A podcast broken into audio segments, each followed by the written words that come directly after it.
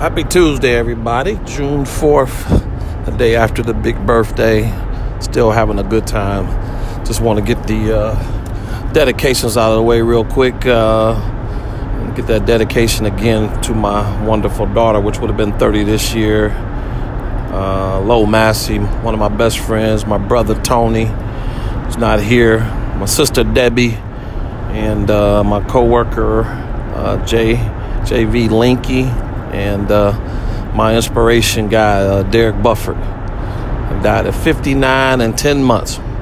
But I was looking at my desk today and I had a little snack and I thought about candy. And I was just wondering where the heck did candy start from? So I started looking into it and how it was created, or whatever. But you know, but candy is a form of a drug, and I love candy. So actually, the day I went out and bought a bunch of candy, I went to the dollar store and I bought eight dollars worth of candy at my desk. I'm not taking it home, so and I'm quite sure Kim not to be listening on this podcast. So I really, really enjoy candy. So I'm gonna appreciate all the candy makers. You know, chocolate is like a, a form of marijuana. I don't know if y'all know that or not.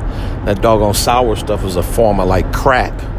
And lollipops, they say, is equivalent to like a Xanax. It calms you down or whatever. So, but uh, I have my form of candy all the time. My teeth show it. My dentist love love that I love candy because I keep them in business trying to repair these things and keep them in shape. So, um, but life is uh, going well.